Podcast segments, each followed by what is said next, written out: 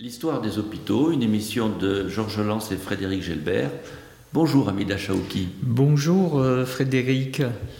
Lors de nos deux dernières émissions, nous avions vu comment, euh, sous l'Empire byzantin et dans le monde arabo-musulman, la médecine avait recueilli l'héritage d'Hippocrate et de Galien et s'était construite sur ces bases. Nous, avions même terminé avec une euh, pensée d'Avicenne définissant une médecine de soins, une médecine de prévention en dehors de toute idéologie ou religion.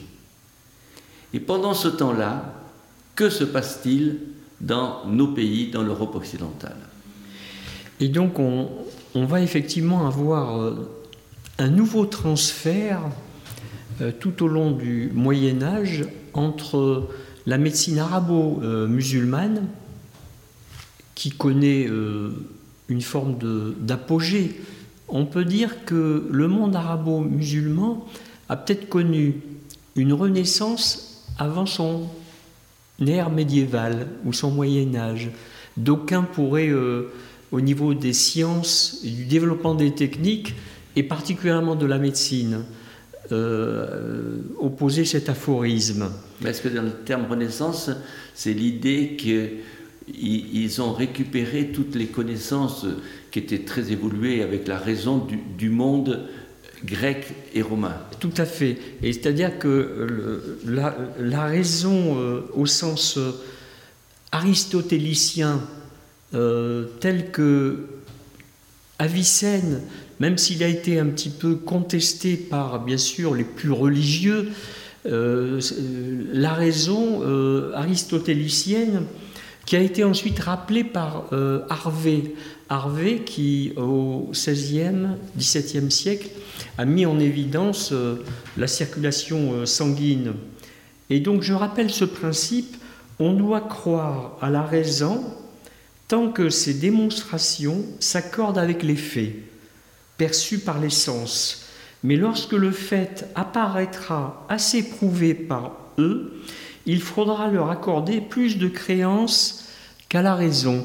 Et donc cette, euh, assertion, ce principe aristotélicien peut, euh, peut nous permettre de comprendre finalement la médecine du 19e siècle et la, médecine actuelle avec le principe euh, de la démonstration par la preuve et donc les études randomisées en double, en double aveugle. On construit d'abord la médecine par la raison et ensuite on la démontre. Et ainsi Aristote l'avait déjà écrit, énoncé, et ça a été repris par Harvey, mais au passage, dans les canons d'Avicenne, on retrouve ces principes souverains de la raison et puis de, la démonstration par la preuve, c'est-à-dire qu'il l'énonce par le fait. Et ça, c'était des principes qui régissaient notre Moyen Âge euh, occidental Alors, pas tout à fait, bien entendu.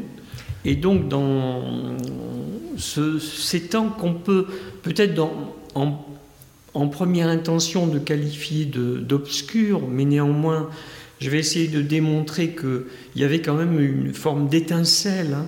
On a une, transmission de la médecine arabo-musulmane vers l'Occident médiéval. Comment ben, On a eu des intercesseurs, en quelque sorte, des lieux d'intercession et aussi des acteurs. Alors, euh, je citerai tout d'abord euh, Constantin l'Africain. Donc, Constantin l'Africain a été un grand traducteur des textes grecs et, latins qui ensuite ont été consignés dans les bibliothèques du monde arabe. Et donc, les textes étaient, notifiés en arabe. Il a été un grand traducteur. Il est né à, Tunis, donc en Tunisie, et ensuite il, était chrétien et il a été s'installer au niveau du Mont Cassin, l'abbaye de Saint-Benoît, hein, du Mont Cassin. Euh, et il a euh, donc traduit un certain nombre de textes de nouveau en latin, dont euh, l'isagogue de Isaac ibn Isaac, qui est connu sous le nom de Joannicius dans le monde occidental. C'est donc un médecin arabo-musulman, très grand traducteur euh, de confession euh, hébraïque, qui présente le galénisme revu par les Arabes de façon plus claire.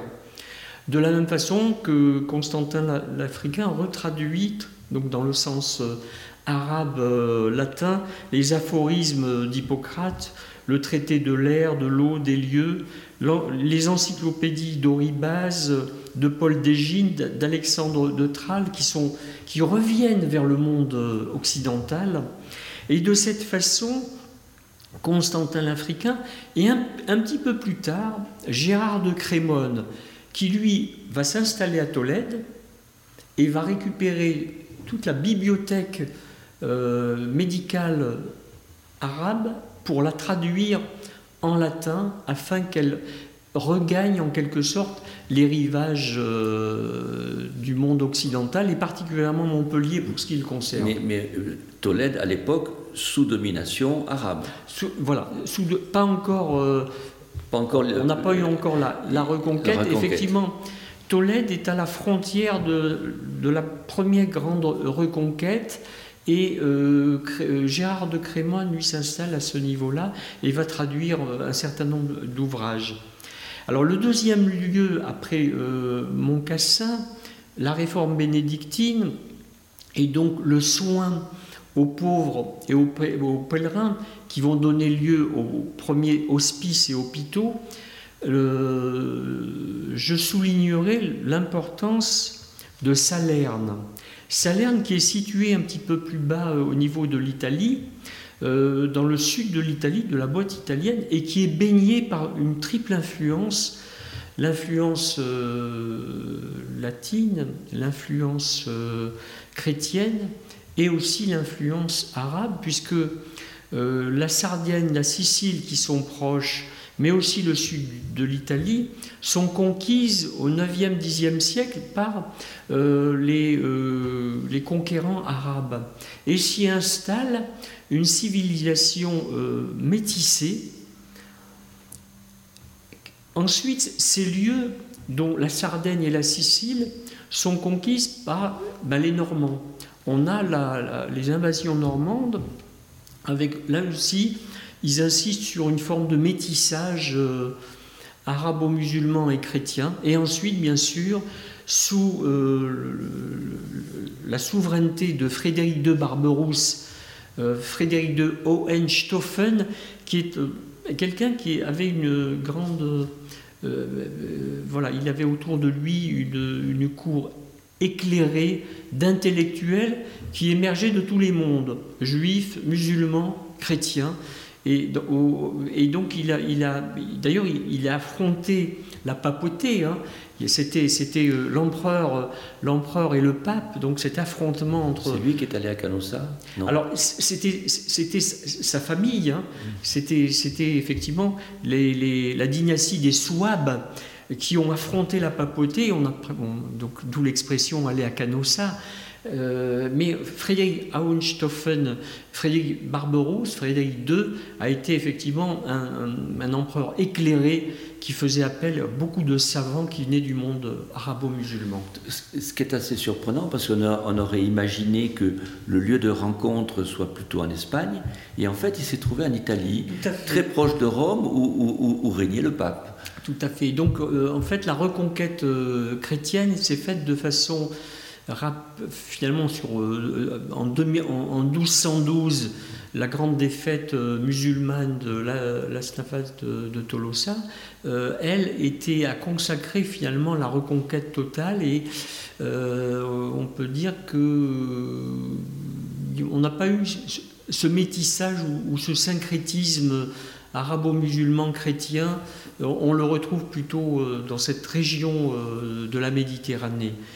Et donc, Salerne, en fait, on peut dire que c'est à Salerne euh, que la première école de médecine a jailli, mêlant les laïcs et, les clercs. Pourquoi? Parce que euh, la médecine était dominée par euh, les clercs dans le monde médiéval. Et il n'y a que dans ces régions-là qu'il y avait une coexistence de laïcs et de clercs. Les, clercs ont pratiqué la médecine au sein des abbayes et même un petit peu trop au goût euh, des évêques et, du pape. Tant et si bien que en 1130, le concile de Clermont interdit l'exercice de la médecine au clerc, et il a fallu deux, deux autres euh, conciles, celui de Latran en 139 et celui de Tours en 1163, pour confirmer l'interdiction de la médecine par les, les, prêtres et les moines. Alors, quel genre de médecine exerçaient-ils dans ces, dans ces abbayes et monastères? Alors, ils exerçaient une médecine euh, qui s'éloignait de plus en plus de l'art de la chirurgie, parce que euh, le prêtre ne devait pas voir le sang, par exemple. Donc, on a cette césure qui a été consacrée par l'interdiction des médecins euh, clercs d'exercer la chirurgie. Et ce qui fait que petit à petit, on voit apparaître eh bien, les barbiers, les barbiers, les chirurgiens euh, en robe courte, les chirurgiens en robe longue, un petit peu plus prestigieux. Et donc on va avoir cet affrontement entre médecins et chirurgiens pendant de longs siècles, avant la, la réunification bien plus tard, ce qui est en contradiction totale avec la médecine pratiquée dans le monde arabo-musulman, où Avicenne, Aboul Cassis, euh, Razès étaient médecins et chirurgiens. Ils ne pouvaient pas imaginer de ne pas être chirurgiens. Et donc, sous l'influence finalement du christianisme, hein, euh, donc du dogme, on a éloigné le, le médecin clair et on lui a interdit par la suite de pratiquer euh, la chirurgie. Et ensuite, les médecins sont restés dans l'art de la médecine en s'éloignant de la chirurgie.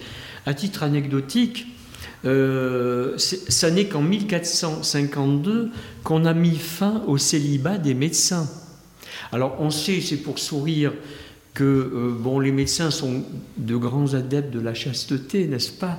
Mais voilà, pour, pour, apporter une petite note humoristique, mais euh, jusqu'en 1452, les médecins euh, étaient astreints au devoir de, comme, comme les de célibat, comme les prêtres, puisqu'ils émanaient finalement au niveau du, du, haut et du bas Moyen Âge de, euh, du monde, du, monde, du monde ecclésiastique. Et ils sont restés longtemps attachés à ce monde ecclésiastique. Mais, mais alors justement, est-ce que ce monde influençait sur leurs pratiques Est-ce qu'il y avait des, des, des pratiques euh, euh, d'exorcisme, des pratiques qui étaient plus liées à la religion qu'à l'observation des maladies. Bien entendu, il s'attachait aux, soins de l'âme avant le soin du corps. Euh, il y avait une forme de rédemption dans la souffrance, etc. Donc euh, voilà, qui, était un petit peu en contradiction avec euh, le, la fonction de médecin qui était de soulager les douleurs. Le deuxième lieu, très important, mais un petit peu plus tard, qui jaillit dans le monde euh, médiéval occidental, c'est la ville, c'est Montpellier. Donc on peut considérer que la deuxième école de médecine, après celle de Salerne, euh, c'est celle de Montpellier on voit, sous l'influence de, de, grands médecins comme Henri de Mondeville, Arnaud de, Villeneuve et surtout le grand Guy de Chauliac, émerger cette école prestigieuse de médecine qui va, que ce soit à Salerne comme à, Montpellier, euh, être à l'origine des universités. Et on va intégrer dans les, premières universités du monde euh, occidental, université veut dire connaissance universelle. Donc on associe dans les mêmes lieux l'enseignement de la théologie, des mathématiques, de la musique, ce qu'on appellera euh, les, sciences fondamentales. Mais est-ce que chaque médecin devait apprendre alors, ces, autres, ces autres matières euh, La médecine était un art physique qui a été rajouté aux sept arts qui ont été mis en place dès euh, l'époque de Charlemagne, avec en quelque sorte son ministre de l'Éducation qui était le grand Alcuin d'origine britannique. Alcuin a euh, théorisé en quelque sorte l'enseignement euh, au niveau de, de, ces périodes qui étaient distribuées en un premier enseignement qui était le trivium, grammaire, rhétorique, dialectique, et le quadrivium, l'arithmétique, la géométrie, l'astronomie et la musique. Et donc, ces, enseignements ont été prodigués pendant plusieurs siècles et sont venus à la fin du 9e, 10e siècle. La médecine s'est rajoutée en quelque sorte à ces, à ces sept arts euh, fondamentaux.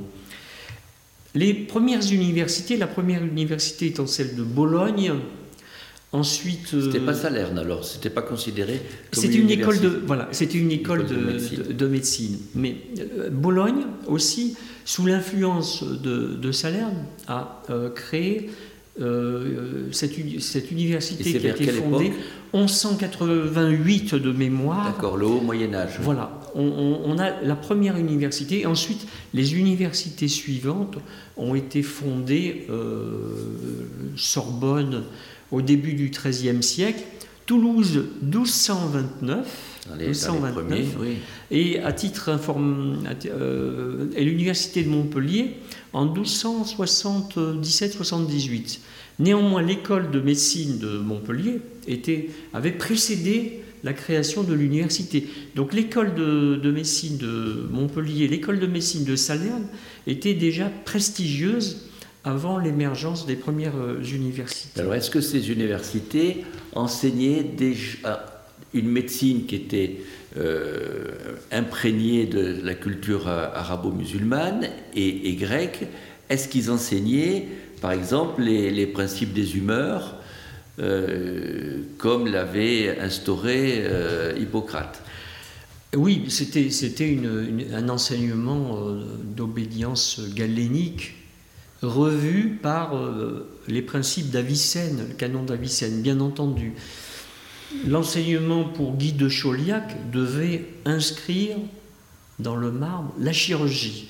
Et il avait euh, rédigé son grande œuvre, qui était euh, un ouvrage qui s'appelle La Grande Chirurgie, que Guy de Chauliac. Mais progressivement, bien entendu, l'enseignement de la chirurgie a été délaissé au profit de la barberie, qui était en fait un, art, euh, un métier d'artisan. Et euh, la chirurgie s'est éloignée progressivement. Les médecins ne, ne, continuant de pratiquer que guère euh, la saignée, finalement. qui était indispensable dans, leur, dans, principe des humeurs. puisque c'était un excès d'une humeur qu'il fallait, qu'il fallait extraire. C'est qui expliquait l'importance de la saignée, des, lavements peut-être aussi euh, qui se pratiquaient à l'époque. Alors il, faut, on est dans un 13e, 14e, 13e, 14e siècle qui est marqué par, je dois l'avouer, euh, une forme d'intolérance euh, vis-à-vis des juifs qui préexistent et qu'on voit se diffuser à travers les âges. Et par exemple, euh, la faculté de médecine à Paris, qui est bien individualisée en, 1275, interdit son accès aux juifs. On est dans le siècle de, Louis, de Saint-Louis qui expulse les, juifs, euh, de France. Et donc on a des poussées d'intolérance. J'ai noté le décret du 3 octobre 1940, malheureusement, qui interdit la pratique de la médecine aux juifs et qui euh, restreint leur, accès aux facs de médecine, hein, euh, ben, on a déjà un premier élément de même nature au, au, XIIIe siècle. Mais est-ce que ça veut dire qu'à l'époque, euh, une partie de la communauté juive se, se, se dédiait à la, à la médecine? Eh bien, On a vu l'influence des médecins juifs dans le monde arabo-musulman. Les écrits euh, leur, leur, euh, leur, connaissance, leur savoir, effectivement, qui a diffusé et qui remontait, bien sûr, au niveau de Montpellier. Il y avait effectivement une tolérance extraordinaire hein, euh, entre les différentes communautés, mais malheureusement, au fur et à mesure, et particulièrement dans les contrées plus au nord, on voit cette, ce type d'intolérance. Je rappellerai, effectivement, je suis tombé il n'y a pas très longtemps sur aussi une persécution euh, lors de la première croisade entre 1096 et 1099, avec les croisés qui partaient à pied et d'Europe. et au fur et à mesure qu'ils traversaient les villes du centre de l'Europe, eh bien, euh, ils se livraient à des pogroms euh, dans les villes traversées euh, les villes comme Cologne, comme enfin, Mayence, on a de nombreux exemples de percussions, alors qu'ils allaient pour délivrer le tombeau du Christ. Vous voyez un petit peu dans.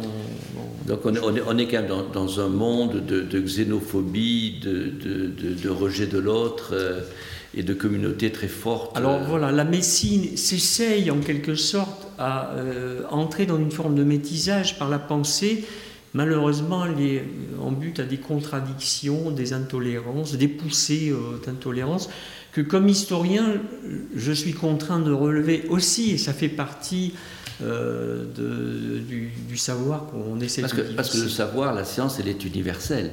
Donc pour progresser, elle a besoin des apports d'où qu'ils viennent. Absolument. Et dans, ce contexte, euh, sous quelle forme existent les hôpitaux? Oui, alors l'hôpital, l'hospice, on a vu que c'est Byzance qui met en place, on peut dire, le premier hôpital, le Xénodokion, le euh, Nosodokeion, avec Basile de Césarée. Et euh, la structure de l'hôpital se diffuse vers le monde arabo-musulman étonnamment dans une architecture et une gestion humaine qui ressemblent à nos hôpitaux les plus modernes, avec des médecins qui font la visite, une pharmacie, des infirmiers.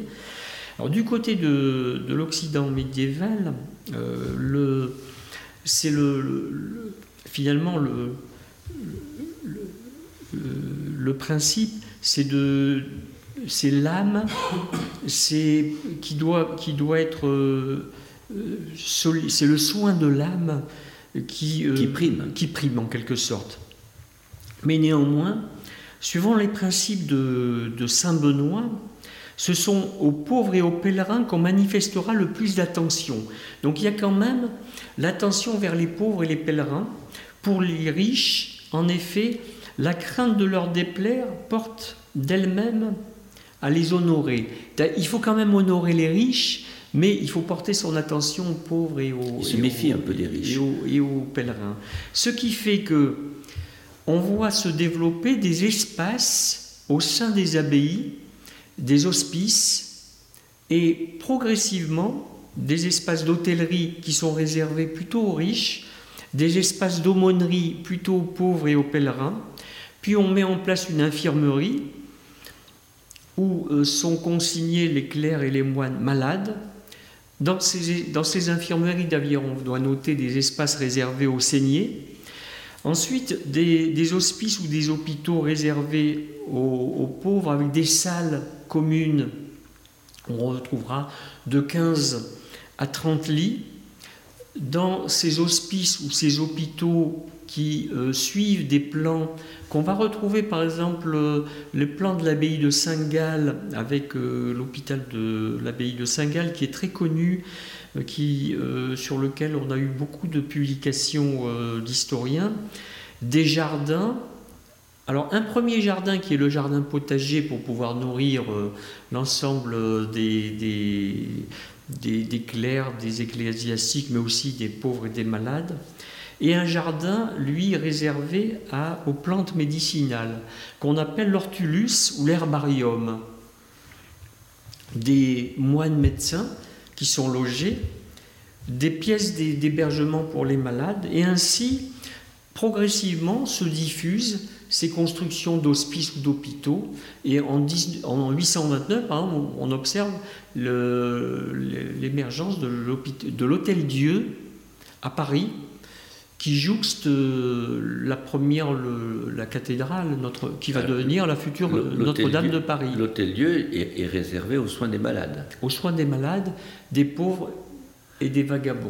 Voilà. Mais progressivement, Alors, un rôle social et médical. Et, médical. et progressivement, les hôtels-dieux, effectivement, se destinent à euh, le, le, soin des malades. Et ce qui fait que on retrouvera en 1328 on considère qu'on a 60 hôpitaux à Paris dont l'Hôtel Dieu. Et l'Hôtel Dieu, qui est le plus grand hôpital, un des plus grands hôpitaux d'Europe, euh, soigne 400 à 600 malades. Euh, donc à Milan aussi, il y a un hôpital important qui a 300, 300 patients, 300 malades qui sont hébergés. Dans cette structure qui a été décrite, je relève deux, choses qui me paraissent intéressantes, c'est-à-dire que le jardin des plantes médicinales, c'est un peu leur pharmacie, et, le lieu où on fait les saignées, c'est leur salle d'op. C'est un petit peu ça. Et euh, j'avais, euh, je peux lancer l'idée, c'est, vous savez, dans, dans, nos petits euh, jardins ouvriers, ou les petits, pourquoi ne pas remettre à l'honneur euh, le jardin médicinal avec des plantes et pratiquer de la phytothérapie? C'est une idée que j'avais qui pourrait éventuellement intéresser nos. Revenons à la médecine par l'épreuve. Par l'épreuve, absolument. et donc, en fait par rapport à ces hôpitaux de centre de ville ou de bourg, il faut aussi euh, décrire les hôpitaux des chemins de Saint-Jacques de Compostelle. Donc ces hôpitaux vont suivre les grandes voies du, pèlerinage à travers l'Europe. Et ainsi, je vais décrire par exemple l'hôpital de Sainte-Christine du Sang-Port, que l'on connaît bien dans nos régions, c'est en fait un hôpital pivot. C'est un hôpital pivot d'un réseau hospitalier. Et autour, par exemple, de cet hôpital de Saint-Christy du Somport, on a un certain nombre d'hôpitaux qui vont suivre le chemin entre le Béarn et l'Aragon, par exemple, qui, seront euh, euh, rattachés économiquement euh, au niveau de l'administration à cet hôpital pivot. Donc on voit se, déployer tout, un tas de réseaux d'hôpitaux et d'hospices à travers. On a aussi l'apparition de l'ordre euh, des hospitaliers de Saint-Jean de Jérusalem, certes qui partent en croisade, mais à l'origine, cet ordre était là pour le soin des pèlerins du chemin de Saint-Jacques de Compostelle et on a des hôpitaux euh, qui sont sous administration des chevaliers de Saint-Jacques, des, hospitaliers de Saint-Jacques de, de, Compostelle qui sont aussi euh, déployés dans, nos régions. Une dernière question. À une époque où on, assiste à une féminisation de la profession de médecin, de médecin euh, est-ce que les femmes avaient le droit d'exercer la, médecine à cette époque? Alors sur Salerne, oui, on a quelques exemples de femmes probablement dédiées aux soins euh, obstétricaux, aux soins des femmes. C'était elles qui étaient des sages-femmes. progressivement, euh, globalement, non, elles ne sont pas dans le giron de, des soins du corps. Merci pour ce tableau, Amida Chaouki.